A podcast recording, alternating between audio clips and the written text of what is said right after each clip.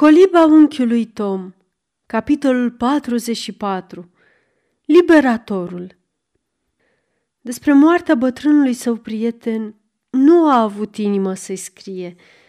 Încercase de câteva ori să o facă, dar de fiecare dată îl podidau lacrimile și de fiecare dată rupea hârtia, ștergea ochii și pleca în grabă undeva să se liniștească. O furfuteală voioasă domnea în toată casa Shelby în acea zi, în așteptarea sosirii tânărului stăpân. Doamna Shelby stătea în confortabilul ei salon, unde un foc vesel se lupta cu frigul serii de toamnă târzie. Masa era pregătită pentru cină, încărcată cu tăvi strălucitoare și cristale, sub supravegherea bătrânei noastre prietene Chloe. Gătită într-o rochie nouă, de stambă, cu un șorț alb, curat, cu o scufie înaltă, bine scrobită, cu fața ei neagră, lucioasă, strălucind de mulțumire, se învârtea în jurul mesei cu o meticulozitate de prisos, mai mult ca un pretext pentru a putea vorbi puțin cu stăpâna ei.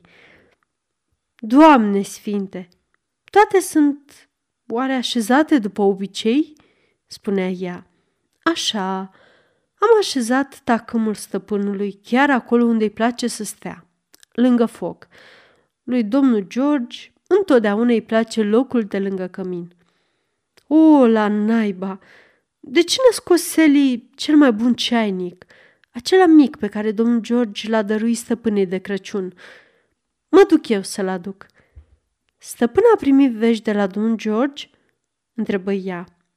Da, Chloe, doar câteva cuvinte, pentru a-mi spune că se va înapoia astă seară, dacă va putea. asta e tot. Dar de bătrânul meu, n-a pomenit nimic? Întrebă Chloe, făcându-și de lucru cu ceștile de ceai, pentru a-și ascunde emoția. Nu, nimic. Nu mi-a vorbit despre el nimic, Chloe. Mi-a spus doar că ne va povesti totul când se va întoarce acasă. Așa e, domnul George. Îi place întotdeauna așa de mult să le povestească el pe toate. Am băgat de mult de seama asta. Cât despre scris, nu pricep cum albi. Pot să scrie atât de multe lucruri. Scrisul este o muncă atât de migăloasă și grea. Doamna Shelby zâmbi. Cred că bătrânul meu nu se mai recunoască pe băieți și mai ales pe cea mică. Doamne, acum a crescut atât de mult și e bună și atât de isteață în răspunsuri. Da, așa-i polia mea. Am lăsat-o în bucătărie să păzească prăjitura. E prăjitura care îi place atât de mult bătrânului meu și pe care am făcut-o în dimineața când a fost luat. Doamne Dumnezeule, ce-am pătimit în dimineața aceea! Doamna Shelby oftă și simți o greutate, apăsându-i sufletul, la evocarea acestei amintiri.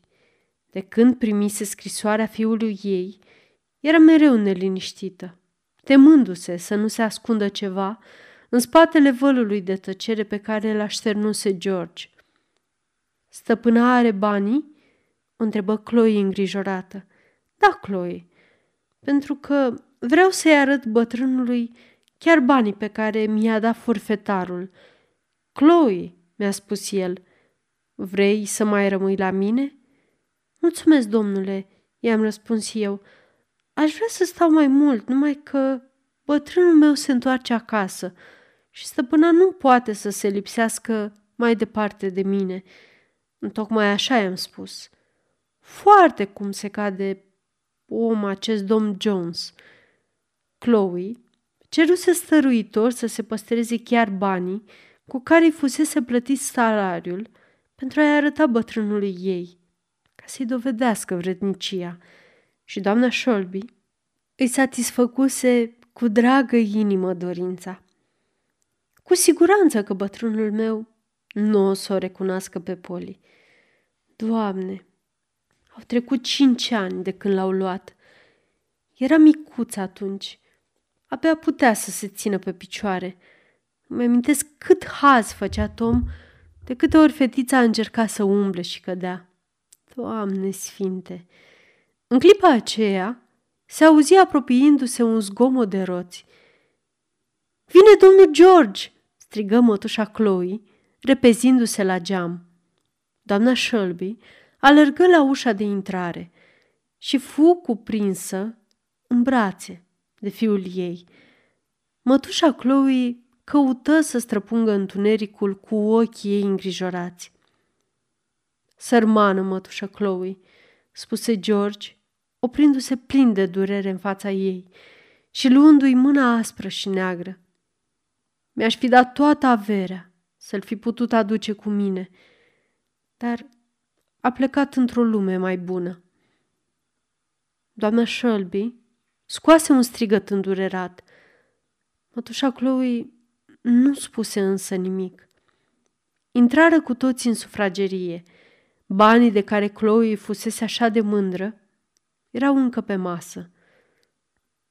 Luați-i, spuse ea strigându-i și întinzându-i cu o mână tremurătoare stăpânei.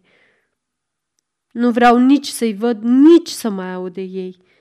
S-a întâmplat așa cum mi-am închipuit. A fost vândut și omorât pe una din blestematele alea de plantații. Chloe se întoarse și păși cu mândrie spre ușă. Doamna Shelby se duse încet după ea, o luă de mână și o trase pe un scaun, așezându-se alături de ea. Biata și bună mea Chloe, șopti ea. Chloe își rezemă capul de umărul stăpânei și izbucni în plâns. Aceasta este o înregistrare Cărțiaudio.eu. Pentru mai multe informații sau dacă dorești să te oferi voluntar, vizitează www.cărțiaudio.eu. Toate înregistrările Cărțiaudio.eu sunt din domeniu public. O stăpână, iartă-mă. Mi inima frântă, asta e tot. Știu, spuse doamna Shelby, cu fața scăldată în lacrimi. Și eu nu pot să o vindec, dar Isus poate.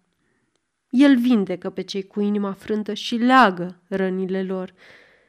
Tăcerea domni pentru câtva timp și toți plânseră împreună. În cele din urmă, George se așeză și el lângă Chloe. Îi luă mâna și îi povesti în cuvinte simple scena înălțătoare a morții bărbatului ei și transmise ultimele lui solii de dragoste. La o lună după aceasta, într-o dimineață, toți sclavii de pe domeniul Shelby fură convocați în holul cel mare al casei pentru a auzi câteva cuvinte din partea tânărului lor stăpân. Spre surprinderea tuturor, George veni în mijlocul lor cu un teanc de hârtii în mână. Erau certificate de eliberare a tuturor celor de față. Le citi pe rând și le înmână fiecăruia – în mijlocul hohotelor de plâns și al exclamațiilor. Mulți dintre ei însă îl înconjurară, rugându-l fiecare, fierbinte, să nu-i alunge și îi înapoiară cu priviri îngrijorate certificatele de eliberare. Nu vrem să fim mai liberi decât suntem acum. Am avut întotdeauna tot ce ne-a trebuit. Nu vrem să părăsim acest loc nici pe stăpânul și pe stăpâna noastră și nici pe toți ceilalți tovarăși ai noștri. Bunii mei prieteni, spuse George, de îndată ce putu obține o clipă de liniște. Nu va fi nevoie să mă părăsiți. Pământul acesta are nevoie de atâtea brațe ca și mai înainte pentru a fi lucrat. În casă avem nevoie de tot atâția slujitori ca și mai înainte – dar acum sunteți bărbați și femei libere. Vă voi plăti salarii pentru munca voastră, după cum vom cădea la învoială. În schimb, dacă aș fi urmărit pentru datorii sau aș muri pe neașteptate, ceea ce se poate foarte bine întâmpla, voi nu mai puteți fi luați și vânduți. Înțeleg să mă ocup mai departe de această plantație și să vă învăț cum să vă folosiți de drepturile ce vi le-am dat ca bărbați și femei libere, lucru care poate vă va cere ceva timp. Aștept de la voi să fiți buni și dornici de a învăța. Și cu ajutorul lui Dumnezeu mă voi ține de cuvânt și voi fi mereu însuflețit de dorința de a vă lumina. Și acum, prietenii mei, ridicați-vă ochii spre cer și mulțumiți lui Dumnezeu pentru binecuvântarea libertății. Un negru, cu înfățișare de patriarh, care încărunțise și orbise pe plantație, se sculă și ridicând mâna lui tremurândă spuse Să mulțumim celui atotputernic. Toți îngenunchiară ca un singur om și o rugăciune mai mișcătoare și mai arzătoare decât putuse vreodată să fie înălțată în sunete de orgă, de clopote și de imnuri, să înălțară spre cer, pornită din inima bătrânului negru. Când se ridicară cu toții, altul intonă un imn metodist, al cărui refren era Anul jubileului a sosit. Înapoiați-vă acasă, voi cei păcătoși, căci vi s-au iertat păcatele. Încă ceva, spuse George, când izbuti să oprească urârile mulțimii. Vă aduceți cu toți aminte de bunul nostru Tom?